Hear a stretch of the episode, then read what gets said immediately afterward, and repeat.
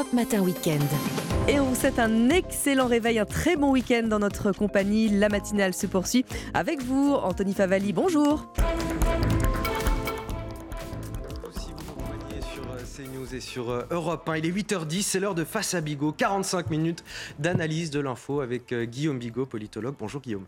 Bonjour Anthony Favali, bonjour à toutes et à tous. On va commencer avec euh, euh, cette journée de mardi très importante, très attendue, J-2, avant que le gouvernement ne rende sa copie sur la réforme des retraites. Et selon le Parisien aujourd'hui en France, Emmanuel Macron aurait tranché. Il souhaite un report de l'âge légal de la retraite à 64 ans, 64 ans ainsi qu'une accélération de l'allongement de la durée de cotisation. C'est donc l'arbitrage qui aurait été rendu, sauf revirement de dernière minute, et le texte devrait être intégré dans un projet de loi de financement rectificatif de la sécurité sociale. Alors parmi les questions centrales de cette réforme, celle de la pénibilité du travail, comment va-t-elle être prise en compte? Nous partons ce matin à la rencontre d'un boucher de Nanterre en région parisienne. Euh, Il aimerait bien travailler, lui, jusqu'à 64 ou 65 ans, c'est son objectif, seulement voilà, il faut voir si son corps peut suivre avec la dureté de sa profession. Le reportage est signé Mathieu Rio et Laura Lestrade. Porter des charges lourdes, Quand je prends la cuisse de bœuf, généralement c'est une soixantaine de kilos. découper des kilos de viande Séparation des morceaux et ensuite il y a l'épluchage. Bonjour et se tenir prêt à accueillir la clientèle. Alors une belle tranche, hein, on a dit. C'est le quotidien de Thiago da Palma, boucher. Chaque jour, il travaille au moins une dizaine d'heures dans son commerce. Un métier éprouvant. Alors déjà les horaires, je pense que ça doit être le plus, euh, le plus physique. Après c'est des- c'est surtout des, des gestes répétitifs. Moi je suis jeune encore, mais arrivé à un certain âge, ça peut être plus compliqué. Selon le gouvernement, le port de charges lourdes sera réintégré comme facteur de pénibilité. Mais un départ anticipé à la retraite devra se faire à condition d'un avis médical. Ce boucher, lui, passionné par son activité, se dit prêt à travailler jusqu'à 65 ans si la santé suit. Moi j'aime ce que je fais, je vais rester jusqu'à 65 ans, il y a de fortes chances. Après, après on va voir si le corps suit, c'est comme tout. Le gouvernement réfléchit aussi à la création d'un fonds de prévention de l'usure professionnelle pour les métiers identifiés comme pénibles. La réforme des retraites sera dévoilée ce mardi. Alors deux choses, Guillaume Bigot. Tout d'abord, le, report de cet âge légal à 64 ans finalement plutôt que, que 65, et puis aussi euh, cette prise en compte de la pénibilité. On a Olivier Dussopt, le ministre du Travail, qui dit que finalement on est allé dans le sens des syndicats, euh, des syndicats réformistes, avec un, suivi médical renforcé concernant les métiers pénibles, mais il n'y aura pas de départ anticipé automatique euh, sans passer par un avis médical. Est-ce que ça vous paraît raisonnable, cette exigence d'un avis médical?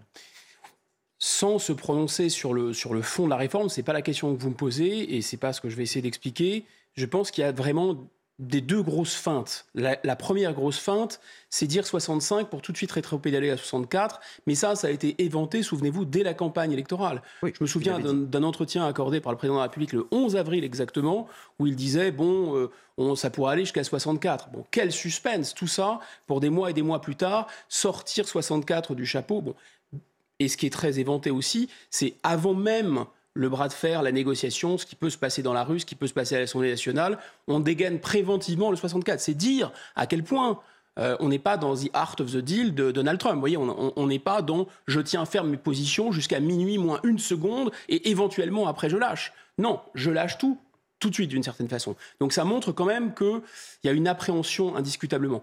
Le deuxième, deuxième mécanisme un peu, quand même un peu grossier, c'est que on va tendre à faire diversion. L'enjeu euh, n'est pas finalement 64 ou 65 ans, c'est du, c'est même pour les partisans d'une certaine façon de cette retraite de savoir si c'est le bon moment maintenant. Je vous rappelle quand même qu'il y a eu un premier quinquennat pour le faire, puis ça n'a pas, ça pas très bien fini, et qu'aujourd'hui il y a quand même un certain nombre de planètes qui sont très très mal alignées. Donc après on pourra revenir sans doute pourquoi c'est maintenant et pas autrement, pourquoi le gouvernement finalement a une pression tout en manifestant une forme d'appréhension? Je pense qu'en réalité, c'est pas du tout les 10 milliards de déficit euh, qui peut-être sont beaucoup moins que 10 milliards, qui représentent 2-3% du déficit de la, du, régime général, qui poussent le gouvernement à le faire tout de suite et maintenant. Hic et nunc. Non, c'est la remontée des taux. Et c'est les gages que demandent Bruxelles et les marchés financiers. Et c'est toujours le même phénomène de l'oreillette européiste, parce qu'on élit des gens, mais ils n'ont pas vraiment le pouvoir démocratique. Et donc, c'est ça la question. Mais ça, c'est d'une certaine façon inavouable. Il ne peut pas dire, écoutez, comme disait le général de Gaulle, je suis du côté du parti de l'étranger. Moi, ce qui m'intéresse, c'est quand même d'éviter que les Allemands euh, nous tordent le cou et d'éviter que les marchés financiers nous tordent le cou. Donc, je n'ai pas le choix. Peut-être d'ailleurs, s'il le disait, ça passerait mieux. Tout le monde ne pourra pas travailler jusqu'à 64 ans. On vient de l'entendre à travers ce reportage. On voit, on voit bien que certains métiers, ce ne sera pas possible. Alors, ça, c'est aussi quelque chose. Il y a quelque chose, si vous voulez, pour équilibrer un peu. On va faire aussi un peu du en même temps. Il y a quand même 85% du SMIC, ça va être le minimum minimum pour les retraites si cette réforme passe. Et ça, c'est mieux qu'avant. Et ça, même les syndicats le disent, indiscutablement. Donc tout n'est pas non plus négatif. Il y a un petit truc positif. Mais d'un autre côté, la diversion, elle est sur quoi? Sur le fait que cette réforme, elle est profondément injuste pour une raison simple, c'est que même si les gens qui ont commencé très tôt à bosser ne vont pas aller nécessairement jusqu'à 64, de toute façon, il faudra qu'ils aillent au-delà de 43 ans de cotisation. Et quand vous avez commencé à bosser très tôt, c'est compliqué. Pourquoi? Parce qu'en plus, les statistiques disent très bien que l'âge important dont il faut prendre, à prendre en compte, c'est aussi l'espérance de vie en bonne santé. Quand vous avez commencé à bosser à 16 ans, quand vous avez commencé à bosser vraiment très tôt dans des boulots qui sont éprouvants, vous avez en fait, votre espérance de vie en bonne santé, elle est de 67 ans. Vous imaginez? Donc ça veut dire qu'il y a quelque chose de très cruel. Après tout ce discours sirupeux sur les deuxièmes lignes, je remercie les deuxièmes lignes, etc., les deuxièmes lignes, là, ils vont prendre très cher, puisque finalement, que vous ayez fait des études longues, que vous gagnez bien votre vie, ou que vous soyez justement un deuxième ligne qui a un peu ramé et qui a commencé à travailler très tôt, de toute façon, euh, vous allez cotiser euh, euh, vous allez cotiser plus si vous êtes un deuxième ligne. Enfin, le troisième problème fondamental, c'est le taux d'activité des gens qui ont de 55 à 59 ans. Ce taux d'activité est de 71%. Ce qui veut dire quoi? Ça veut dire qu'il y a 29% des gens dans cette tranche d'âge-là qui ne bossent pas aujourd'hui.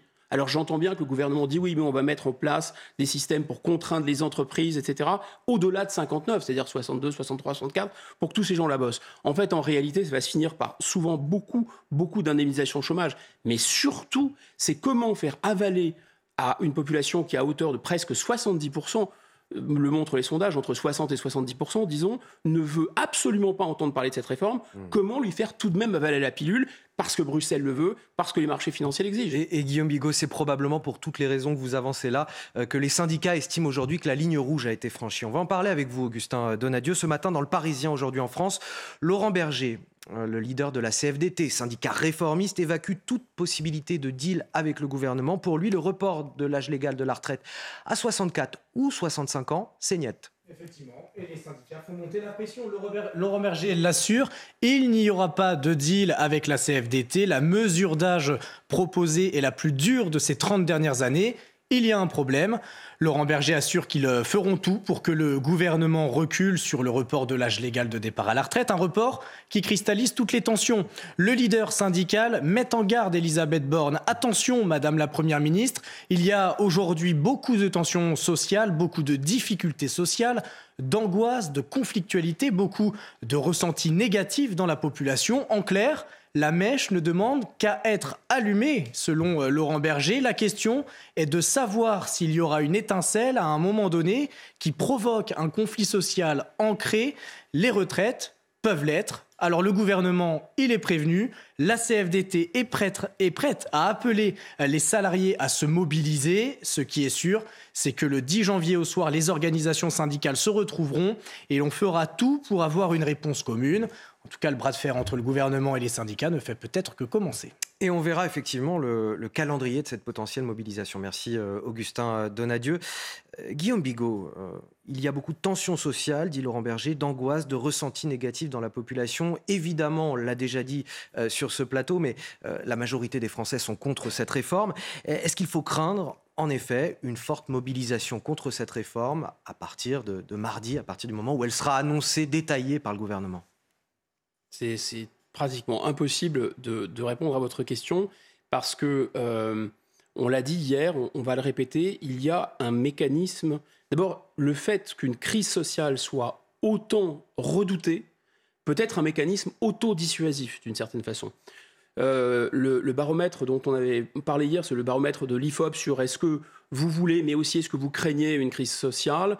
Euh, ça a été le plus haut depuis 1998, euh, lorsque l'IFOP avait lancé ce sondage, mais le deuxième le plus haut, parce que l'autre, ça avait été la veille du confinement, et finalement on voit que le confinement, tout le monde voulait et tout le monde s'attendait à ce qu'il y ait une explosion, et finalement, elle n'a pas eu lieu. Donc ça, c'est le premier argument. Il y a ce phénomène de sidération, il y a beaucoup trop de, je dirais, de, sujets d'angoisse pour les Français. Il y a un phénomène de, de saturation, ils ont, hmm. ils ont beaucoup d'autres choses à faire. Les, Français. ont la tête dans le guidon, concrètement, si on peut le dire un peu euh, familièrement. Ils sont sidérés, ils sont, ils sont sédatés, mais ils sont aussi... Euh, euh, ils sont sidérés et saturés, mais ils sont aussi sédatés, c'est-à-dire qu'ils ont aussi des aides. Il y a aussi le quoi qu'il en coûte qui continue. Le paradoxe peut-être est là, hein, c'est-à-dire qu'il faut faire cette réforme vite, vite, vite pour les marchés financiers, parce que d'une certaine façon, le quoi qu'il en coûte, ça coûte un pognon de dingue. Et on continue à payer euh, les dépenses probablement dont une partie était inutile pendant le Covid, et, l'amortisseur euh, de l'inflation énergétique. Donc voilà, donc c'est pas sûr du tout qu'il y ait cette... et on peut pas le prévoir à l'avance. Qu'est-ce qu'on peut dire par contre? Ce qu'on peut dire, c'est que cette réforme, grosso modo, ça fait très longtemps que les Français sont contre, mais ça fait aussi très longtemps que les notables, et euh, on peut mettre dedans d'ailleurs la CFDT, c'est pour ça que l'entretien donné par M. Berger et l'opposition de la CFDT n'est pas du tout anodine, c'est que la CFDT soutenait plutôt, c'est un syndicat réformiste, le Parti socialiste soutenait.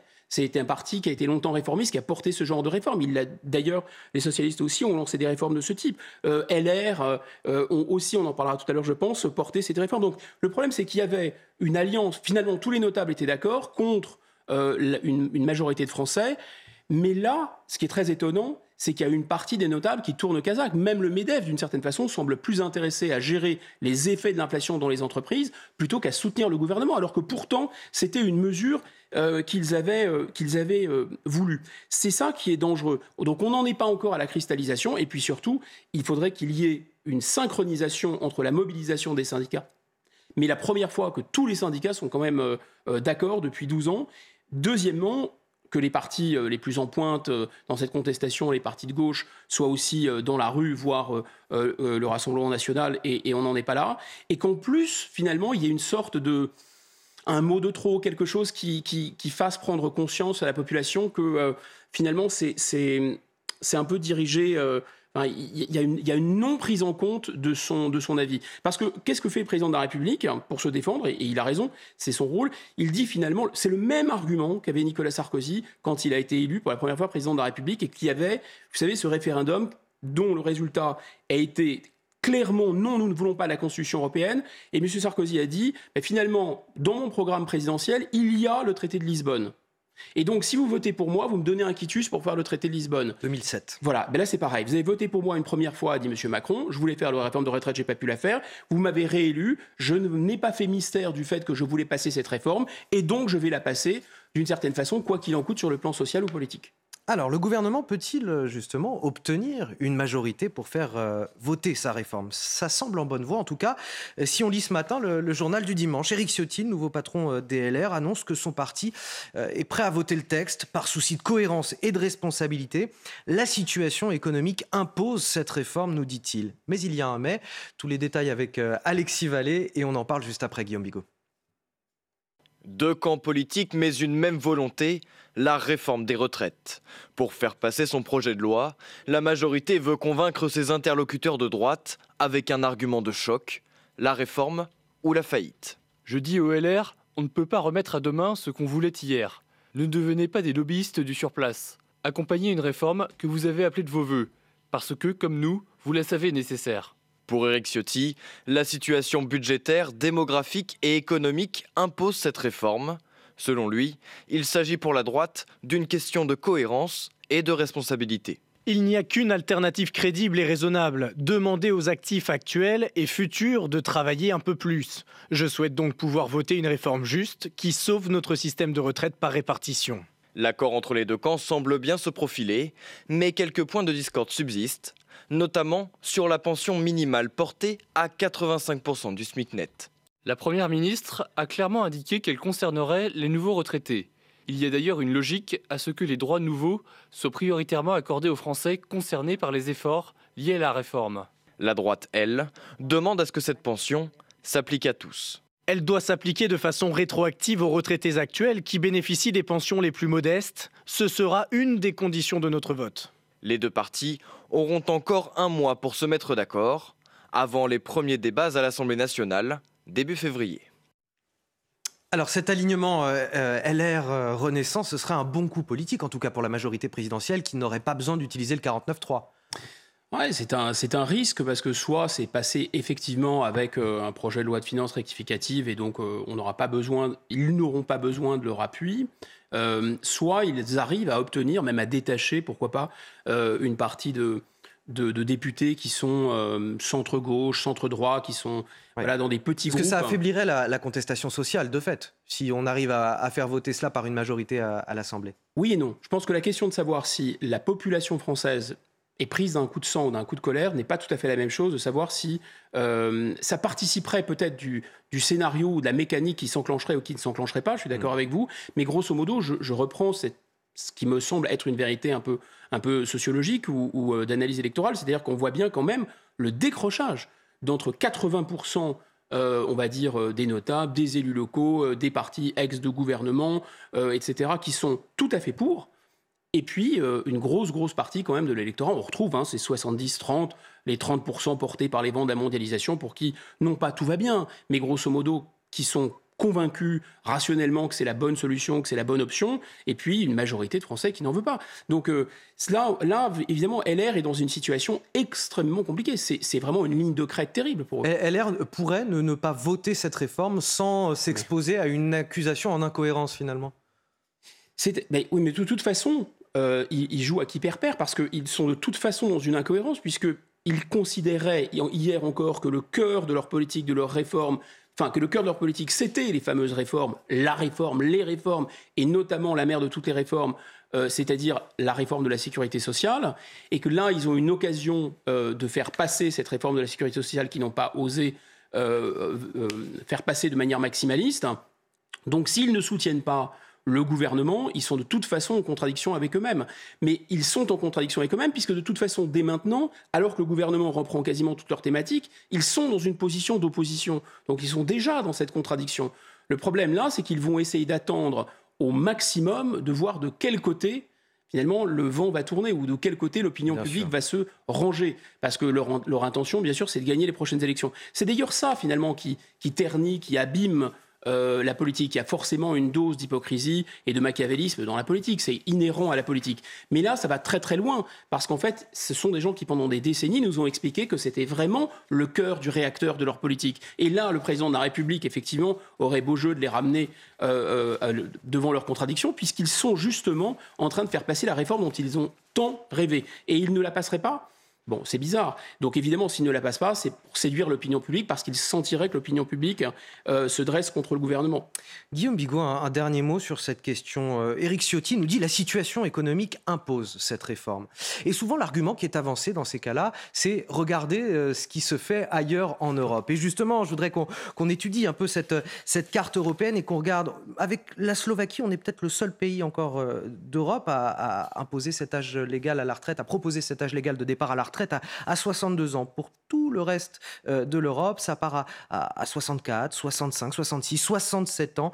67 euh, ans, c'est notamment pour euh, l'Italie et la Grèce. Qu'est-ce qui ferait qu'on échapperait, nous, à, ce mouvement qui, se fait partout en Europe?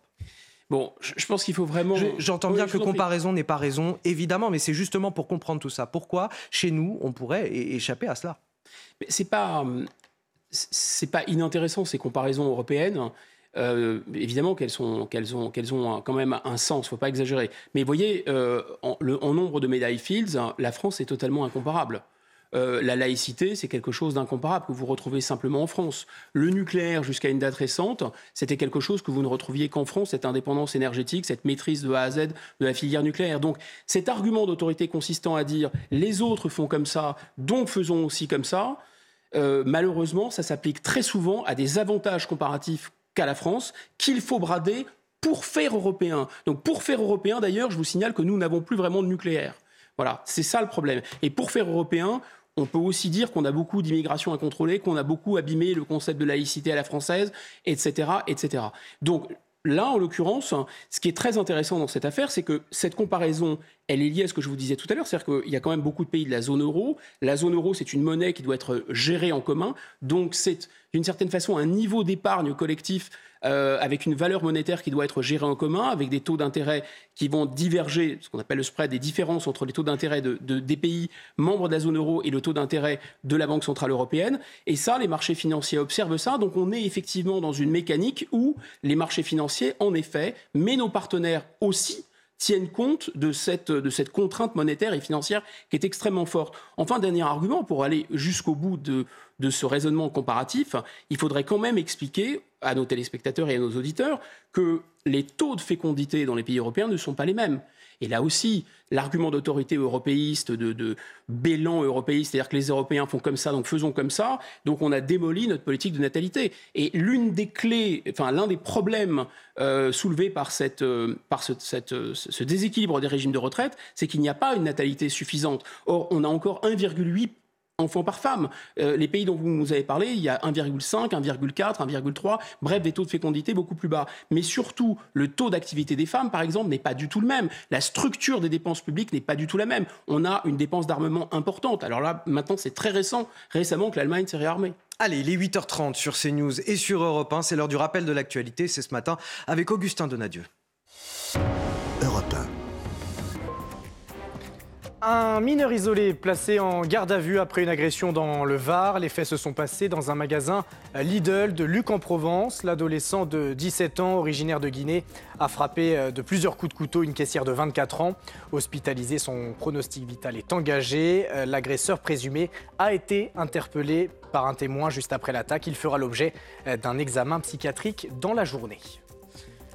Paris dénonce les, exécutions en Iran. Le ministère des Affaires étrangères a, jugé révoltantes les exécutions par pendaison euh, de deux manifestants hier. Le Quai d'Orsay exhorte euh, dans un communiqué euh, Téhéran à entendre les aspirations légitimes du peuple iranien. Depuis le début du mouvement de contestation en Iran, 14 personnes ont été condamnées à mort en lien avec les manifestations.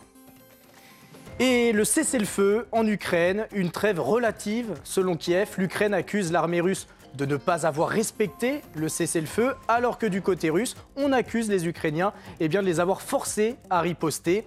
Selon le parquet ukrainien, deux personnes ont été tuées et 13 autres blessées à Bakhmut hier, euh, pardon, au cours de la journée de vendredi. Face à Bigot sur CNews et sur euh, Europe 1, on évoquait le, contexte économique et social difficile. C'est justement dans ce contexte qu'Emmanuel Macron cherche en ce moment à renouer le lien avec les Français, et notamment pour contrer le Rassemblement national qui est en embuscade et qui se place un petit peu comme le parti du quotidien des Français. Ces derniers jours, le chef de l'État a bousculé son gouvernement pour éviter les procès en, en inaction et en déconnexion. Il a même convoqué une réunion à l'Élysée avec près de 80 conseillers. Les explications, Elodie Huchard, et on en parle tout de suite après.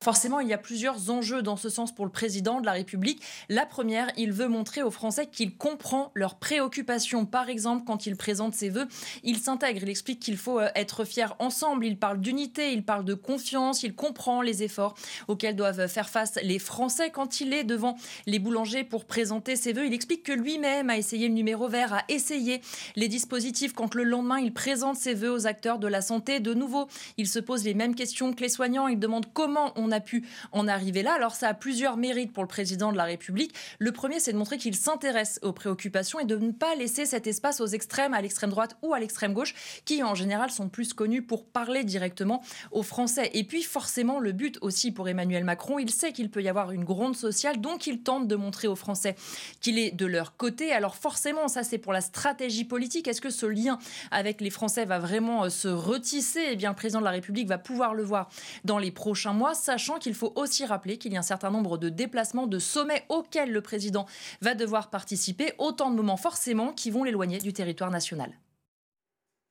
Guillaume Bigot, c'est quand même assez surprenant qu'il faille euh, des réunions à l'Élysée avec 80 euh, euh, conseillers, je caricature à peine, pour savoir comment parler aux gens finalement. C'est pour, le moins, pour le moins surprenant.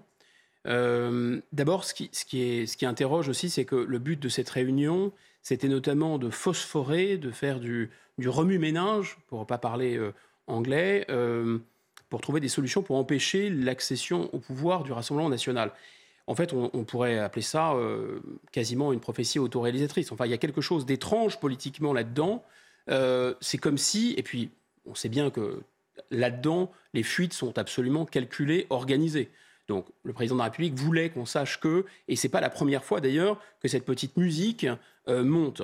Donc là, c'est quand même curieux, mais en fait, c'est pas si curieux que ça si on interroge vraiment l'intérêt du, président qui est divisé pour mieux régner, puisque il le sait très bien. Lui, fin de penser que sa réélection c'était un quitus pour faire passer sa réforme des retraites, mais au fond de lui, et la preuve, il sait très bien que sa seule, il doit sa réélection au rejet par euh, une grosse partie du corps électoral du Rassemblement national. Mais paradoxalement, il y a quand même un aveu de sa part, de, de, un aveu de déconnexion finalement. Plus il fait monter cette peur du Rassemblement national, et plus il a des chances enfin, de se stabiliser un peu comme un, comme un bouchon de liège qui reviendrait euh, à la surface. Ensuite, c'est vrai que c'est totalement fascinant parce que c'est pas la place d'un président de la République. Il y a d'abord normalement l'idée que la parole en politique c'est important, mais que c'est une parole, comme on dit, performative. C'est-à-dire que tu, quand un, chef d'État surtout parle, ça, ça a un effet. Il n'est pas en train de parler pour euh, euh, animer une réunion de, de dire comme. Et là, il y a une mise en abîme qui est complètement folle d'une certaine façon, parce que qu'est-ce qu'il fait, le président de la République là? Il est en train à la fois de dire, mais dites-moi ce que je dois dire aux Français, c'est-à-dire que moi, je n'arrive pas à le dire tout seul. Il est en train de dire, finalement, le cœur de ma politique, c'est de parler aux Français et c'est de leur faire le service après-vente. Mais de quelle politique exactement? Imaginez un magasin qui n'a rien à vendre ou qui ne sait pas ce qu'il doit vendre, encore mieux, et il organise le service après-vente. Comment je dois organiser mon service après-vente, sachant que mes rayonnages sont vides ou sachant que je ne sais même pas ce que je veux vendre? Et d'ailleurs, pour savoir ce qu'il veut vendre, pour savoir quel est son programme, sa politique, qu'est-ce que vous Qu'est-ce qu'il fait? Il réunit des clients en leur disant mais qu'est-ce que vous voulez comme euh, qu'on fabrique comme produit? Enfin, tout ça est complètement fou. Je ne sais pas si vous vous souvenez. Euh, sur Canal, il y avait cette série assez drôle qui a fait connaître Omar Sy d'ailleurs, Omar et Fred, le service après-vente, c'était exactement ça. C'est-à-dire qu'on a l'impression que le président de la, République est, même un chef d'État. C'est quelqu'un maintenant qui est derrière un téléphone et qui essaye des numéros verts. C'est ce qu'il nous a dit. Le numéro vert ne marche pas. Mais quelle mise en abîme Mais d'abord, qui a décidé du numéro vert On peut savoir. Qui autorise ses ministres à mettre en place des numéros verts? Et donc, il se plaint des numéros verts qu'il a lui-même.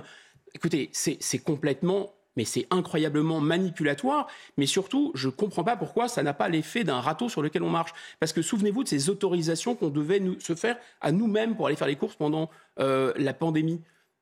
Mais dites donc, qui a demandé à ce qu'on fasse des, autorisations à nous-mêmes? Donc il y a quelque chose qui ne tourne pas rond. Donc si les numéros verts sont une mauvaise idée, il fallait peut-être pas les ordonner. Et si les numéros verts ne marchent pas, il y a quand même un responsable. Ensuite, ce qui est fou, là, quand on déroule un peu ce fil, c'est qu'on réalise qu'il y a euh, donc euh, euh, la ministre déléguée au PME, Madame Grégoire, qui a expliqué très très fière d'elle que oui, parce que le terrain ne ment pas avec cette politique de proximité dont on voit bien que c'est une politique quand même assez proximiteuse, si vous passez cette expression, qui dit oui, oui, mais moi j'ai pris au téléphone, j'ai appelé justement un certain nombre de boulangers à la cité des noms. Et alors, il faut être très, très prudent, parce que ça peut être une manipulation à l'envers, mais là, apparemment, il y a une boulangère de Sarlat qui a démenti, qui a dit mais attendez, cette dame raconte n'importe quoi, je ne l'ai jamais eu au téléphone. Donc regardez la mise en abîme absolument incroyable. Le président de la République dit mais qu'est-ce que c'est que ces ministres qui font des numéros verts ou qui appellent les boulangers? Ça ne va pas. Et ensuite, lui-même appelant au téléphone, et ensuite, euh, euh, apparemment, euh, Madame, comment, Madame Grégoire n'aurait même pas eu les gens au téléphone. Enfin, si vous voulez, on, on a, on finit par passer du chef d'État de la Ve République à quelque chose comme un, un animateur de cabine téléphonique. Enfin, c'est très étrange. En, tout cas, il y en a un qui n'en finit plus de tacler le chef de l'État, c'est Gérard Collomb, ex-ministre de l'Intérieur. Il le fait encore une fois ce week-end dans une interview au magazine Challenge. Il dénonce en quelque sorte le manque de constance euh, du président Emmanuel Macron, sa politique de santé, sa politique migratoire, l'éducation, tout y passe. Les détails de cette interview au, au vitriol, c'est avec Mathieu Rio. Le en même temps, une politique vivement critiquée par Gérard Collomb dans les colonnes de Challenge. Quand vous entendez Macron sur tous les problèmes, il vous dit une chose puis une autre. Un coup dans le zig, un coup dans le zag. Sur l'éducation nationale, il peut être sur une position laïque, celle de Jean-Michel Blanquer, et l'instant d'après sur une autre, plutôt woke. Autre point d'attaque de l'ancien ministre de l'Intérieur, la politique migratoire. En septembre, il dit avoir rencontré Gérald Darmanin pour le mettre en garde sur la future loi immigration. Je lui ai dit fais attention, tu vas aller droit dans le mur comme moi. Car les problématiques que je soulevais n'étaient pas partagées sur le fond par Emmanuel Macron. Il m'a répondu tu verras. Et ce que j'ai vu, c'est que le président allait encore imposer ses vues sur la régularisation, notamment créant un appel d'air. Enfin, Gérard Collomb s'est indigné de la situation dans les hôpitaux français. lui-même hospitalisé cet hiver pour un cancer de l'estomac.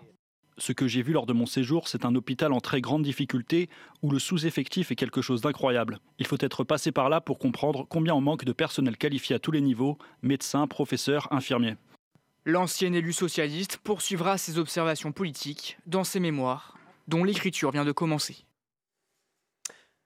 Alors Guillaume Bigot, euh, amertume ou clairvoyance de la part de, Gérard Collomb, ou peut-être un peu des deux d'ailleurs, pour faire du en même temps Exactement. Non mais là on n'est vraiment pas dans le calme des, vieilles troupes, c'est sûr.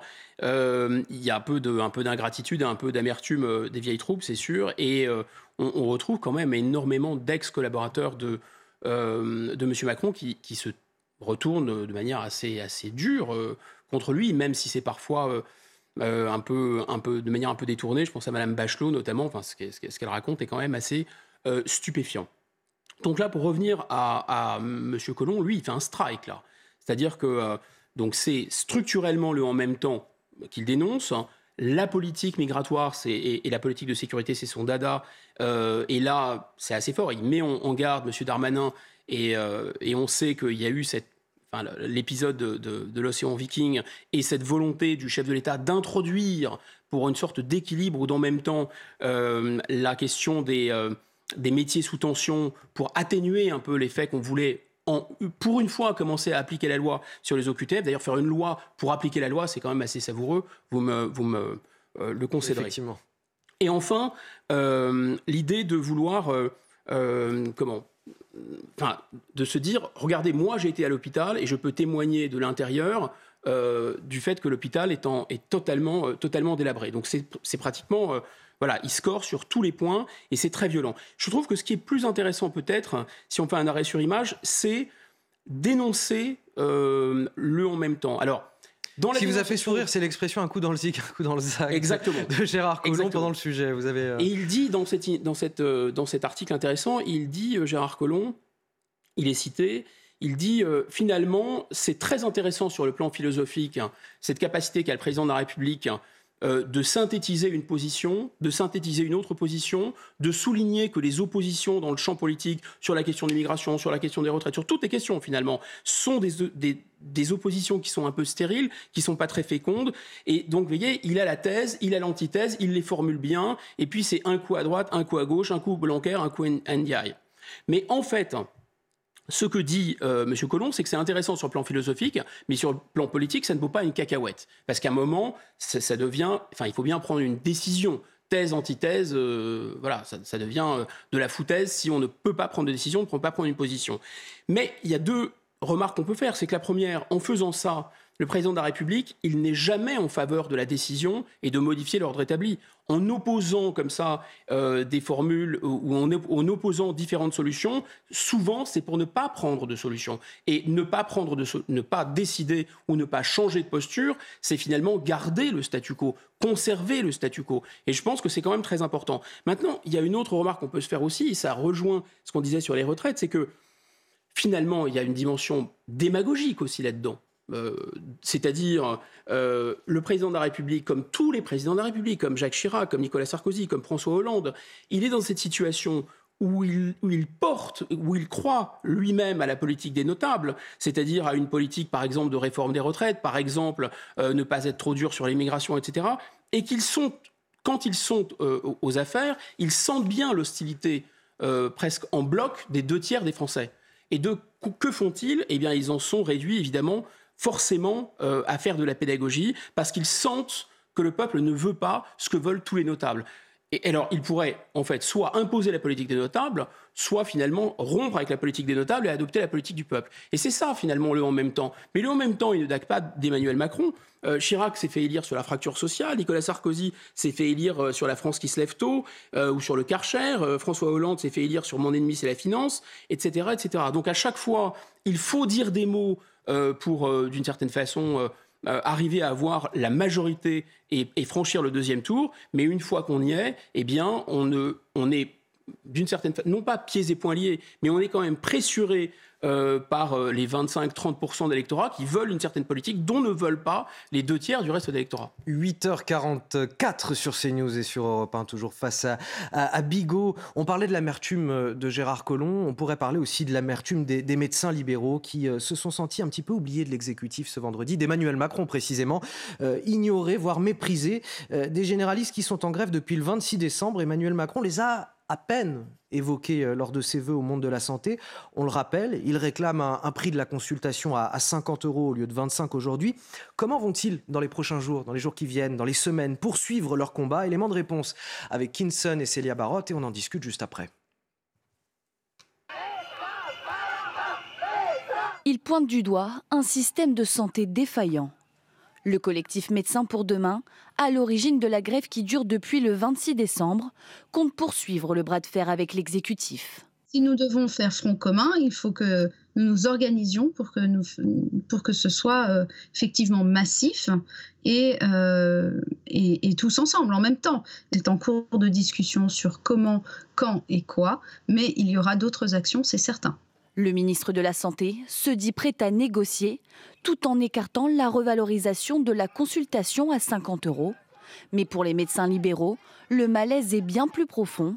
Ils se sentent méprisés par le gouvernement. C'est un discours d'énarque qui ignore complètement la médecine libérale et, le mouvement, s'il ne se radicalise pas, eh bien la pire des choses qui puissent arriver, c'est que la majorité des jeunes médecins qui ont défilé l'autre jour euh, euh, quittent la médecine, euh, quittent la médecine libérale, et là les Français souffriront. Pour des professionnels du secteur, lors de ses vœux aux acteurs de la santé, Emmanuel Macron n'a pas pris la mesure de l'ampleur du désastre. Vous avez vous aussi le sentiment, Guillaume Bigot, que la médecine libérale, ça a été un petit peu l'angle mort du discours d'Emmanuel Macron vendredi? Un peu de manière structurellement, euh, c'était obligatoirement le cas parce que euh, la médecine libérale, ça veut bien dire il y a, y a assez peu de, leviers d'action pour, pour, le chef de l'État, c'est ça euh, ils, sont, ils sont libéraux. Donc, sauf ah, il y avait quand même le prix de la consultation. Oui, mais ça, on en revient à des contraintes budgétaires parce qu'on que on en revient d'ailleurs, c'est à peu près le même, le même montant, c'est 10 milliards. c'est le, quand on a une vision très pessimiste du déficit euh, de la Sécu, c'est 10 milliards. Et là, passer euh, de 25 à 50 euros, ce qui était la, demande de ces médecins libéraux pour la, la consultation, c'est à peu près 10 milliards de plus. Donc voilà, on, en est là. Si on sort la calculette, hein. euh, donc là aussi, c'est pas possible. Et puis il y aura une contradiction terrible à vouloir mettre presque le pays à feu et à sang, en tout cas prendre le risque de le faire pour 10 milliards, et de l'autre côté, comprenez, de, donner ces 10 milliards avec une autre main. Bon, pas ce genre de contradiction qui. donc ça veut dire qu'on peut, on peut rien faire aujourd'hui. Euh, je sais pas, essayer de chercher un médecin traitant quand vous n'en avez pas, c'est une, une, galère pas possible. C'est alors trouver un médecin, c'est très compliqué quand même. C'est ça, c'est d'essayer de comprendre parce que leur, leur, euh, leur demande n'est pas euh, seulement financière. Enfin, grosso modo, ces gens-là, quand on les interroge, ne disent pas on gagne mal notre vie. Euh, ils disent. Non, c'est pas le discours. Non, pas le discours. ils disent, grosso modo, on ne peut pas, pour ce prix-là, par rapport à la rémunération relative qu'on a vis-à-vis aussi du reste de la société, on ne peut pas jouer euh, au sacerdoce avec euh, euh, des, journées totalement, totalement interminables. Et en fait, il y a un peu deux catégories de médecins généralistes, qui ne sont pas des petits saints non plus, les médecins. Hein. Il, y a, il, y a des, il y a des médecins qui vont enchaîner les consultations comme ça pour arriver quand même à avoir une rémunération qui est à peu près aussi confortable que les médecins d'il y a 30, 40 ans, mais finalement, ils ne vont pas voir vraiment les patients. Et puis, il y a des gens qui vont vraiment prendre le temps de voir les patients. Et ceux qui vont prendre le temps de voir les patients, soit ils refusent de la patientèle, d'où la frustration, soit ils sont totalement sur les rotules. Et en plus, comme il y a beaucoup de femmes qui ont forcément des enfants, c'est heureux qu'elles aient des enfants et qui veulent un peu s'en occuper, eh bien, euh, ça devient euh, assez compliqué. Et donc, ce qu'ils demandent, effectivement, c'est d'avoir de l'aide. Et pour avoir de l'aide, soit il y a une réduction de la partie administrative de leur, de leur job, soit ils gagnent mieux pour pouvoir euh, prendre des secrétaires, des assistantes médicales, etc. Bon, ce qu'on peut dire, ce qui est intéressant sur le plan politique, c'est que, vous voyez, on parlait de, de ces 30% de la population française qui était plutôt plutôt bien financièrement et économiquement, versus tout le reste qui sont à risque ou vraiment complètement percutés. Eh bien, à l'origine, les médecins, comme beaucoup d'autres corps de métier, comme les avocats, etc., c'était plutôt des gens qui étaient des notables, en fait, à l'origine. Donc, normalement, ces gens-là, ils, ils auraient dû, sans les mettre tous dans le même sac, mais si on fait un peu de sociologie électorale, soutenir le gouvernement. Et ils le soutenaient, probablement en 2017. Et probablement une partie importante d'entre eux ont dû revoter pour Emmanuel Macron en 2022. Et ça, c'est fou. C'est-à-dire qu'on voit bien quand même avec ce mécanisme qu'il y a une partie. Et c'est ça, le danger politique, il est là. Je pense qu'il euh, n'est pas du tout sûr, et c'est pas non plus souhaitable, qu'il y ait une énorme poussée de colère et que euh, vraiment la France s'enflamme. Mais par contre, si elle doit s'enflammer, c'est parce que des gens, même ceux qui devaient soutenir le gouvernement, ne le soutiendront plus. Dernier sujet que je voulais évoquer avec vous, Guillaume Bigot, cette réussite des ex-salariés de, de, Fralib à Gémenos, près de Marseille. Huit ans après la fermeture du site par le groupe Unilever qui a préféré délocaliser, eux continuent toujours à produire sur place du thé grâce à une organisation atypique sous forme de coopérative. Désormais, les salariés sont les patrons. Visite guidée avec Augustin Donadieu. Ne demandez pas à voir le directeur, ici il n'y en a pas. Dans cette usine marseillaise, les ouvriers produisent leur thé au tilleul ou au thym de Provence, seuls, sans patron depuis 2014. Ce qui est différent par rapport à avant, avant j'étais un ouvrier, euh, voire un numéro, alors que maintenant je suis un prénom, un nom. C'est des camarades avec qui je travaille, des collègues. Euh, et euh, on, est, on est entre guillemets, bon, même si on n'aime pas trop ce mot, on est patron. À l'origine de ce bouleversement, l'annonce en 2010 par le groupe de la délocalisation de la production vers la Pologne. Mais c'était sans compter sur la fronde de 75 salariés qui, après une longue bataille judiciaire, parviennent à conserver les locaux et les machines pour reprendre une activité sous la forme d'une coopérative. Bon, maintenant, ça fait 8 ans, déjà, on est toujours là. Donc, on a fait la démonstration que, bah, est capable de le faire. Ça ne veut pas dire pour autant que c'est pérennisé, malheureusement. Hein. L'équilibre est très fragile. Car la coopérative bénéficiaire en 2020 doit faire face à la hausse de ses coûts de production et des matières premières. Mais pas de quoi démotiver ses salariés, prêts à tout pour continuer l'aventure, loin des actionnaires qui ne sont pas vraiment leur tasse de thé. Guillaume Bigot, c'est ça la solution aujourd'hui face à la désindustrialisation du pays S'organiser euh, entre salariés sous forme de coopérative pour reprendre une usine? Je ne sais pas si c'est la solution, mais en tout cas, euh, c'est quand même assez fascinant. Aucun cadre n'est resté dans l'entreprise. L'entreprise, elle est totalement fermée. Évidemment, c'est pas, euh, disons, cette, c'est pas une un conte de fées. Ils sont passés de 8000 tonnes, je crois, à 200 tonnes. Enfin, grosso modo, ils le disent eux-mêmes, euh, leur activité est toujours menacée, surtout après euh, la, phase inflationniste euh, qu'on connaît. Mais grosso modo, il y a quelque chose de très intéressant là-dedans qui montre bien plusieurs choses, qui montre bien que la création de richesse, même avec des indicateurs de prix de marché, c'est peut-être autre chose que le capitalisme. Et ça, c'est une intuition extrêmement puissante qu'avait le général de Gaulle, qui disait, mais finalement, le capitalisme, oui, ça fonctionne, le profit, ça marche, c'est pas une mauvaise idée, ça permet de créer des, richesses, c'est un aiguillon.